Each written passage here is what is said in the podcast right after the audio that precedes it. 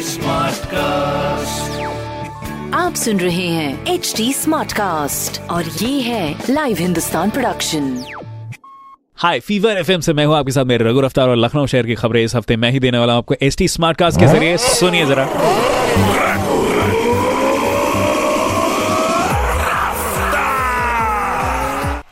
पहली खबर, शहर को साफ़ सुथरा बनाने के लिए एक नया कदम उठाया गया, जिसमें प्लॉट में कूड़ा मिलने पर पचास हज़ार का जुर्माना देना होगा और अगर जुर्माना नहीं दिया तो प्लॉट की नीलामी करवा दी जाएगी। तो ये काफ़ी सख्त कानून है।